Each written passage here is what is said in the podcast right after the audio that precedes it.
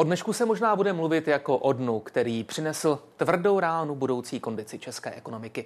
Gigafactory v Česku nebude, alespoň prozatím. Koncern Volkswagen odsunul rozhodnutí o investici za zhruba 120 miliard korun s odkazem na pomalý rozvoj elektromobility v Evropě. Proč je důležité mít v Česku velkou továrnu na baterie? Jak na tom je český a evropský automobilový průmysl a ztratila Česká republika atraktivitu pro zahraniční investory? To vše nám může říct dnešní host interview ČT24, viceprezident Svazu průmyslu a dopravy pan Radek Špicar. Hezký večer. Dobrý večer.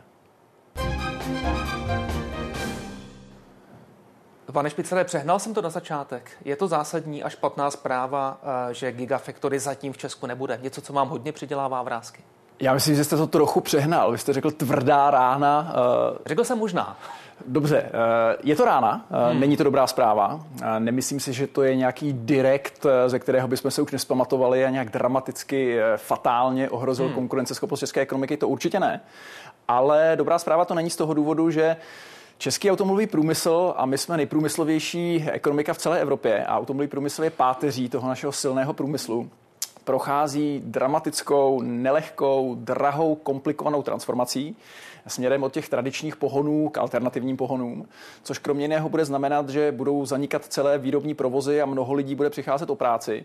A proto je, myslím, důležité získávat ty alternativy, které naopak vznikat budou. Abych byl úplně konkrétní, zaniknou převodovkárny, eh, budou vznikat eh, výroby bateriových systémů, proto je důležité je tady získat. No ale jak si možná řekne, eh, může nám s takhle komplexním problémem zásadně pomoct jedna jediná továrna, být veliká?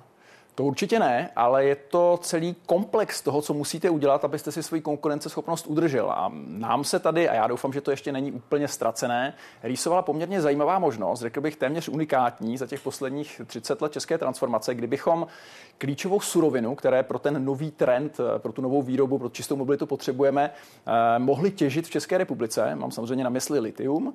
Eh, potom bychom ho mohli zde zpracovávat, to znamená nestrácet tu přidanou hodnotu, tak jako kdysi jsme to udělali eh, z lesy, které jsme prostě pokáceli a bez jakékoliv přidané hodnoty jsme je vyvezli někam jinam a potom jsme si z té jiné země za drahé peníze kupovali nábytek tak mohli jsme tady tu surovinu zpracovávat, eh, přetvářet ji například do baterií, které jsou klíčové a pravděpodobně budou hrát prim v oblasti čisté mobility a potom dokonce tenhle výrobek montovat do finálního výrobku, to znamená do automobilu, který bychom tady vyrobili, skompletovali a prodali do zahraničí. To znamená, tohle je opravdu lákavé, tohle česká ekonomika potřebuje. Teď to dostalo určitou ránu, nicméně, jak už jsem říkal na začátku, doufám, že nefatální. Hmm. A že tedy to rozhodnutí nemusí být konečné. Eh, Volkswagen mluví o tom, že ho odsouvá s odůvodněním, že nevidí takový rozvoj elektromobility, respektive takový nárůst prodeje elektromobilů v Evropě, jaký by to vlastně vyžadovalo, tedy mít další velký podnik právě v České republice. Eh, myslíte si, že tohle je eh, stoprocentní vysvětlení, že Volkswagen nám vůbec nic eh, ze svých plánů a důvodů netají? Myslím si, že opravdu to, co zaznělo od Olivera Bluma, představenstva Volkswagenu, je ten hlavní důvod. Volkswagen prostě v tuhle chvíli další kapacitu ve formě Gigafactory nepotřebuje. On se rozhodl pro jiné lokality v minulosti. Je to Kanada, je to Německo a je to Španělsko. A v tuhle chvíli prostě by tohle byla nadbytečná kapacita. To si opravdu myslím, že je ten hlavní důvod. Nicméně každý takovýto neúspěch je dobré v osobním životě a především v tom biznisovém využít k tomu zapřemýšlet, proč třeba místo Španělska to nebyla Česká republika. A tam už se určitě dá dopátrat věcí, které neděláme dobře a kde musíme určitě přidat, aby osud dalších podobných zvažovaných investic, a vláda dneska na té tiskové konferenci jasně řekla, že Volkswagen není jediný, který tady hmm. o takovéto investici uh, přemýšlí, že jich má dokonce pět dalších, tak aby alespoň jedna z těch pěti vyšla. A tam si prostě ty domácí úkoly musíme udělat a nejsme v tom úplní šampioni v tuhle chvíli. No právě, máme čekat na Volkswagen. To rozhodně ne, ale musíme tuhle lekci Eh, využít pro to, abychom si ty domácí úkoly a ty handicapy, které máme, splnili. A kdybyste se mě zaptal na to, které to jsou, hmm. tak je to určitě připravenost průmyslových zón. Vy si možná vzpomínáte, před 15-20 eh, lety jsme byli naprostým šampionem, třeba díky Czech Investu, jeho tehdejšímu vedení. V přípravě průmyslových zón investorům jsme jich nabízeli eh, velké množství v nejrůznějších podobách, v nejrůznější kvalitě, v nejrůznějších lokalitách. Teď jsme na poslední chvíli hledali eh, areál, který navíc ještě eh, zbuzoval spoustu emocí a kontroverzí, tak v tomhle musíme přidat. Určitě je naším velkým problémem cena energií, Není to hmm. náhoda, že, že je to Španělsko. Podíváte-li se na ceny elektřiny a plynu ve Španělsku a podíváte-li se na ty naše, tak je to zcela zřejmé, že tam taháme za kratší konec provazu. Je to určitě situace na trhu práce všichni investoři, se kterými v tuhle chvíli mám možnost, já, ale předpokládám, že i vláda, hovořit, se nejvíc bojí vyprázdněného trhu práce. Oni prostě říkají, že sehnat tady několik set nebo dokonce jednotek tisíc kvalifikovaných zaměstnanců je téměř nemožný problém. To znamená, tohle nás velmi handicapuje. No a potom jsou to samozřejmě povolovací procesy, což není problém jenom náš, ale celoevropský a na ten je potřeba reagovat. K většině těch bodů, které jste vymenoval, se v průběhu vysílání doufám dostaneme ještě podrobněji. Teď ale pojďme za tou zónou, o které byla řeč a kterou vidíme na té projekci za námi, tedy letiště Líně nedaleko eh, Plzně.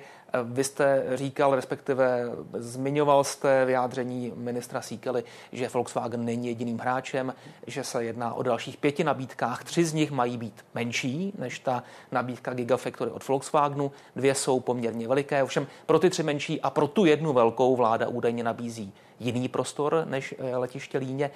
Vy máte nějakou informaci, indicia, nebo osobní typ, eh, o jaký, jakou investici by se mohlo jednat, která by nahradila tu uh, zamýšlenou od Volkswagenu? Vláda o tom nechce hovořit a tím pádem já o tom také hovořit nebudu. To je opravdu otázka na vládu a pouze ona musí eh, zvážit, eh, zda je ten pravý moment na to, aby ty uchazeče zveřejňovala, anebo ne. Ode mě to zcela jistě neuslyší. Hmm. A do toho vstupuje například eh, plzeňský hejtman Rudolf Špoták z řad Pirátů, který říká, hrajeme s jedinou kartou a to je Volkswagen. Pokud by měl přijít jiný výrobce, nedává to smysl. I ministerstvo obrany říká, líně jsme vyblokovali výlučně pro Volkswagen. Myslíte si, že to není jenom chiméra, že by tahle lokalita mohla skončit u jiného investora?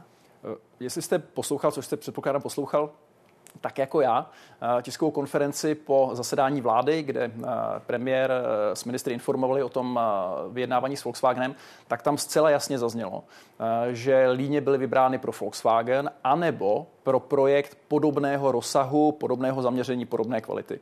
Pakliže platí, že žádný takový v tuhle chvíli eh, na horizontu není, eh, pak eh, je celkem jednoduché si z toho domyslet, že jsou ve hře jiné areály, což si myslím není úplně špatně, protože tenhle areál byl opravdu myslím si, hledán, nechci říkat úplně na poslední chvíli, ale opravdu s nedostatečnou časovou rezervou, zbuzoval hodně emocí, což není nikdy dobře u takovýchto investic, které prostě potřebují dobře eh, spolu nažívat s tím prostředím, ve kterém jsou situovány, ať už je to obec, eh, kraj a tak dále. To znamená, bylo by mnohem lepší udělat to, co jsem říkal na začátku, to znamená znovu revitalizovat Check Invest nebo podobné státní agentury a začít po České republice eh, hledat brownfieldy, například prostory, které budou zbuzovat méně emocí, budou například ve vyloučených lokalitách, kde se prostě bude hodit 5 tisíc, 4 tisíce nových pracovních míst a investice do místní infrastruktury a nezaměřovat se na takto problematická lokalita. Hmm.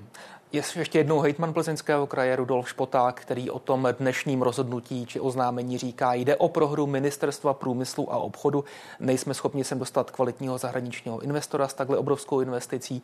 Vy jste vyjmenoval některé ty body, proč má s tím Česko problémy dostat hmm. sem investory v obecné rovině. Co se týče toho dnešního konkrétního rozhodnutí, volil byste takhle přísná slova jako pan Eitman? Nevo, nevolil bych takhle přísná slova, protože to rozhodnutí bylo rozhodnutí Volkswagenu a Volkswagen hmm. prostě jasně říká, v tuhle chvíli tu kapacitu nepotřebujeme. Jo, hmm. Takže to si myslím, že je opravdu ten hlavní důvod. Není potřeba zatím hledat téměř cokoliv jiného, ale pokud uh, by pan Hejtman chtěl otevřít debatu o tom, jestli jsme v tuhle chvíli atraktivní zemí pro zahraniční investory, no tak s ním naprosto souhlasím, že nejsme. A ty důvody jsem tady jasně vyjmenoval. A pokud uh, tahle vláda ty resty těch mnoha předchozích vlád prostě nezačne rychle dohánět, tak to s těmi ostatními investicemi může dopadnout velmi podobně. A to z těch hmm. důvodů, o kterých jsem hovořil. A ten důvod, který uvádí Volkswagen ještě jednou, proč nechce v tuto chvíli investovat eh, do Gigafactory v České republice, je pomalý rozvoj elektromobility v Evropě. Na druhou stranu, ono se nezdá, že všechny firmy by měly tenhle problém. Tesla Y, eh, model Y respektive nejprodávanější automobil Evropy vůbec tak není to spíš ehm, eh, škoda, že Volkswagen se nemůže vykázat takovými prodejními čísly a takovými ambicemi, jako třeba donedávna jím vysmívaný americký konkurent?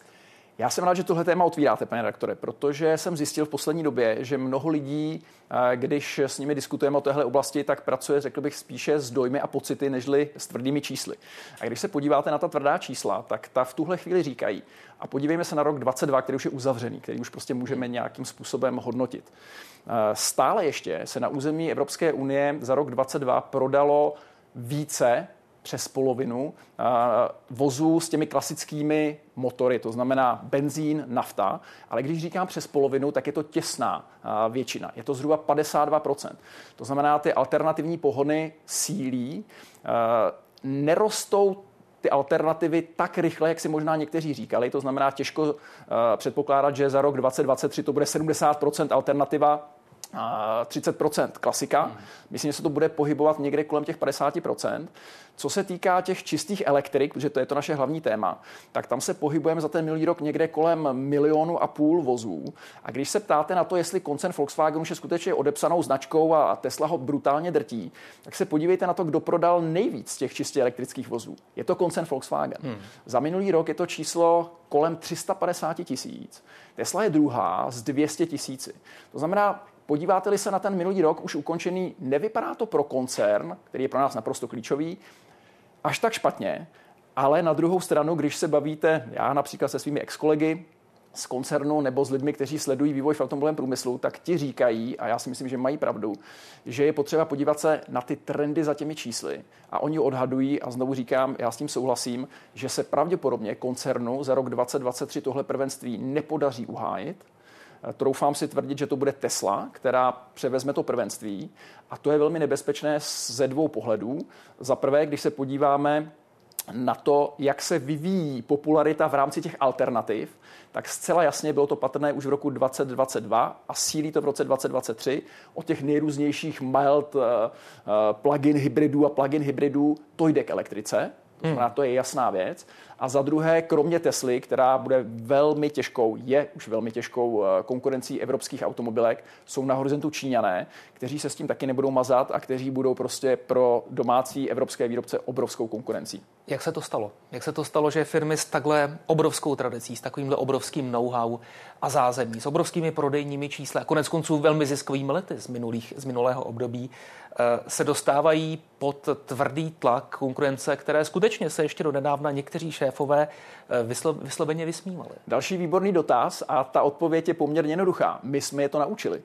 Eh, my jsme je naučili vyrábět auta a potom jsme udělali jednu velmi Mm, bolavou strategickou chybu, kdy jsme to bojiště, na kterém jsme dominovali světu po desítky let, to znamená spalovací motory, kde na, na nás nikdo neměl, kde jsme neměli konkurenci nikde, nikde na světě, přenesli na jiné bitevní pole, kde nám prostě ujíždí vlak. A to bitevní pole je elektromobilita. To bych ještě chápal, že jsme to udělali. Chceme prostě dýchat ve městech eh, čistý vzduch, chceme využívat někdy snad levnou energii, doufejme, že v Evropě z jádra, z obnovitelných zdrojů energie. Celé to dává smysl. Ale Evropa podle mě udělala jednu fatální chybu, vyhlásila tu strategii, vrhla se do ní po hlavě, tlačí možná až příliš na tu transformaci a na její rychlost a nezajistila si ty klíčové parametry pro to, aby mohla fungovat. A tím mám na mysli dostatečné množství těch strategických surovin, které prostě potřebujete, abyste tu baterku vyrobili, nebo ten fotovoltaický článek, který ten elektromobil má nabíjet. Jinými to... slovy, když se to pokusím ještě jednou zobecnit, eh, v minulosti to, o co se bojovalo a kde ty firmy v Evropě měly obrovskou konkurenční výhodu, byly motory, nyní se bojuje v první řadě o baterie. Je to tak. Eh, prostě to, co teď tvoří hlavní cenu toho vozu, eh, je něco jiného než v minulosti. V tuhle chvíli, když si kupujeme elektromobily, díváme se na to, eh, jak vypadá bateriový systém, jak pracuje, jakou má kapacitu, tím pádem, jaký má ten vůz dojezd, jak rychle ho nabiju a jak vypadá software, který celý ten systém ovládá. Jsou to v podstatě takové notebooky na čtyřech kolech. A co si budeme povídat, když jsme vládli světu v oblasti spalovacích motorů a neměli jsme konkurenci, tak teď, kdybych si, a berte to jako velmi hrubý odhad, eh, toho, kdo světu vládne v těchto nových technologiích, tak jsou to automobilky nebo automobilka ve Spojených státech, a je to azijská konkurence.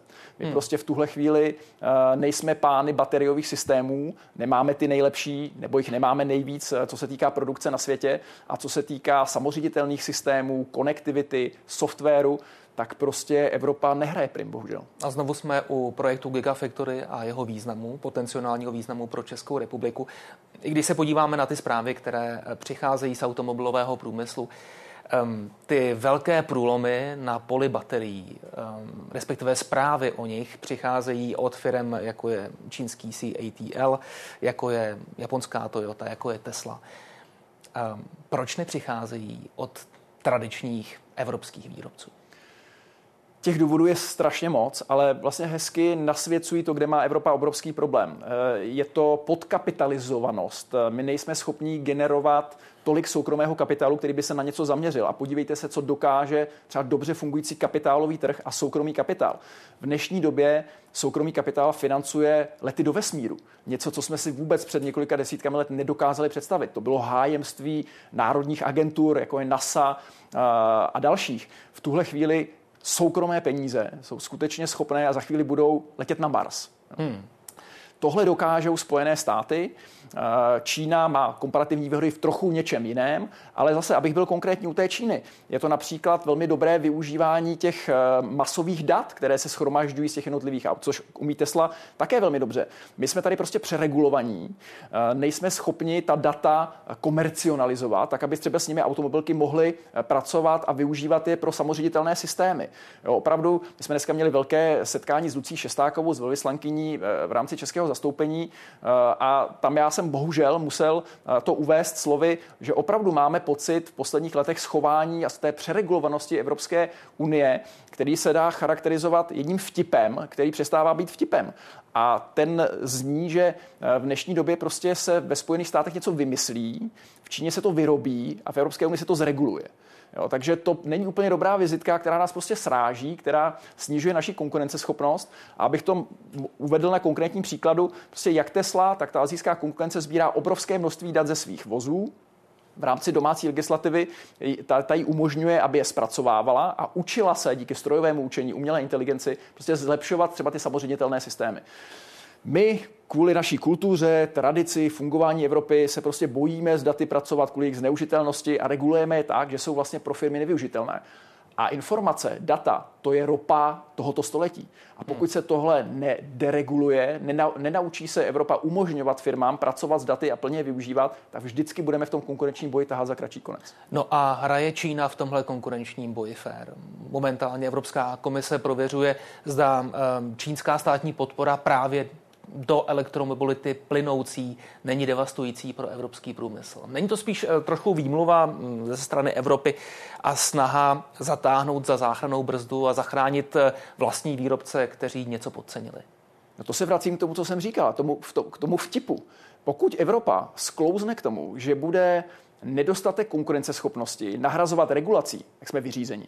Hmm. Pokud prostě znemožníme eh, konkurenční boj na té globální úrovni v rámci otevřeného volného trhu eh, na základě ceny a kvality služby a zregulujeme to jenom tak, aby prostě eh, čeští, nebo čeští, evropští výrobci mohli těm ostatním konkurovat, to znamená, budeme posilovat konkurenceschopnost a naší konkurenci regulací, tak je to špatně. Hmm. Ale určitě na tomhle něco je. Číňané, nechci tady dávat nějaké autoritativní prohlášení, ale je dobré se podívat na to, jestli eh, dodržují všechna pravidla eh, Světové obchodní organizace, eh, zda nemají čínští výrobci výhody, které nejsou, nejsou povolené a které jsou netržní. To si myslím, že je naprosto správné. Ale dávám vám zapravdu v tom, že bychom neměli říkat, čínské vozy nám tady budou konkurovat pouze proto, že mají od své vlády eh, netržní, nepovolené výhody. To jsou prostě kvalitní auta. Jako přiznejme hmm. si to. A vy jste to říkal správně. Je to historie, která se opakuje už po několikáté. Po druhé světové válce jsme si dělali legraci z japonských vozů. Podívejte, kde jsou teď japonské vozy. O několik desetiletí později jsme se vysmívali korejským vozům. Podívejte se, jakou teď nám představují, pro nás představí konkurenci. A eh, pokud jsme se vysmívali eh, čínským vozům před několika lety jejich crash testům, no tak myslím, že nás ten, eh, ten humor velmi brzy přejde, protože ta jejich konkurence není postavená jenom na tržních výhodách, je postavená na, na opravdu velmi kvalitních systémech, které nabízí. Takže když požádám... A o... nízkých cenách, mnohem nižších cenách. A když požádám o rezime, takže Radek Špicar, který je nejen činovníkem v České republice eh, ve jménu českého průmyslu, ale také na evropské úrovni, tedy z vašeho hlediska cla na čínské hm, automobily či elektromobily v tuto chvíli ne. Uvidíme, já to, to neříkám, hmm. že ne. Pak, když se ukáže, že kromě té kvality, která je nesporná, konkurenceschopných cen, abych to řekl diplomaticky. Je, jsou tam i netržní výhody, které jsou prostě uh, proti pravidlu mezinárodního obchodu, tak samozřejmě proč ne. Hmm. A Evropa, myslím, kromě jiného, v minulosti dělala určitou chybu, že zahraničním investorům uh, na evropském trhu umožňovala cokoliv, a až příliš jednoduše se směřovala s protekcionistickými opatřeními vůči evropským investorům a firmám na těch ostatních třetích trzích. To si hmm. myslím, že nebylo úplně správné a pokud dojde k nějakému narovnání já pán, ty pán, buď toto liberalizuj, potom můžeš k nám také bez jakýchkoliv bariér, anebo uplatňuj takové bariéry pro naše firmy, eh, jako uplatňuješ, tak se připrav na to, že my hmm. budeme dělat něco podobného. U dolí smrti, tak se někde říká tomu velmi složitému přechodovému období od jedné technologie k druhé. Ehm, čeká tahle cesta právě evropský automobilový průmysl. Vy jste vyjmenoval celou řadu bodů, co má Evropa dělat. Ještě jednou, kdybych vás poprosil o nějaký jednoznačný recept. Možná jeden bod. To, co Evropa musí udělat rychle. Co by to měla být, aby zachránila mimo jiné český automobilový Jestli už končíme, průmysl. tak já se pokusím Nekončíme, být ještě, ještě má pár, dobře, pár, pár minut. Dobře, ale tak, k a já už budu optimistický teď, i když nekončíme. Uh, myslím si, že nám ten vlak ujíždí, eh, že stojíme na tom nádraží, vidíme, jak pomalu mizí Myslím si, že když se po tom peróně rozeběhneme dostatečnou rychlostí i s uvědoměním toho, jak nám ujíždí, tak ho ještě můžeme chytit. A co bych opravdu doporučil, je zbavit se té závislosti, kterou jsme si hloupě vytvořili na těch surovinách, které nemáme pod kontrolou.